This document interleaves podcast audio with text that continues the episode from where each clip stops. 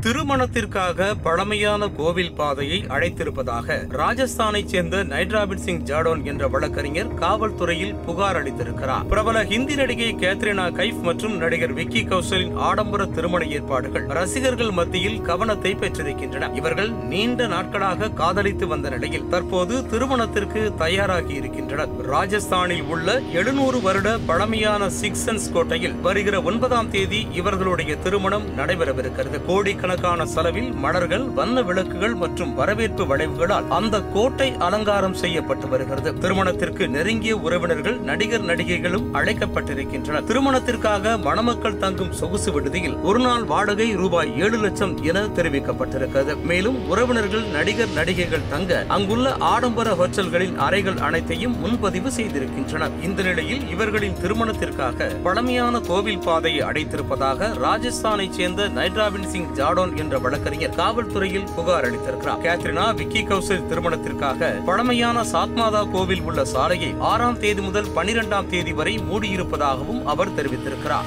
இந்த வழியில்தான் six census நட்சத்திர ஹோட்டல் இருப்பதால் இந்த சாலையை அவர்கள் மூடியதாக சொல்லப்படுகிறது. இதனை எதிர்த்து அவர் அந்த புகாரை அளித்திருக்கிறார். கேத்ரினா விக்கி கௌசல் நட்சத்திர ஹோட்டலின் மேலாளர் மற்றும் மாவட்ட ஆட்சித்தலைவர் ஆகியோர் மீது அவர் புகார் தெரிவித்திருக்கிறார். உடனடியாக கோவில் இருக்கும் சாலையை திறக்க வேண்டும் என்றும் இதனால் பக்தர்கள் பாதிக்கப்பட்டிருப்பதாகவும் அந்த வழக்கறிஞர் தெரிவித்திருக்கிறார்.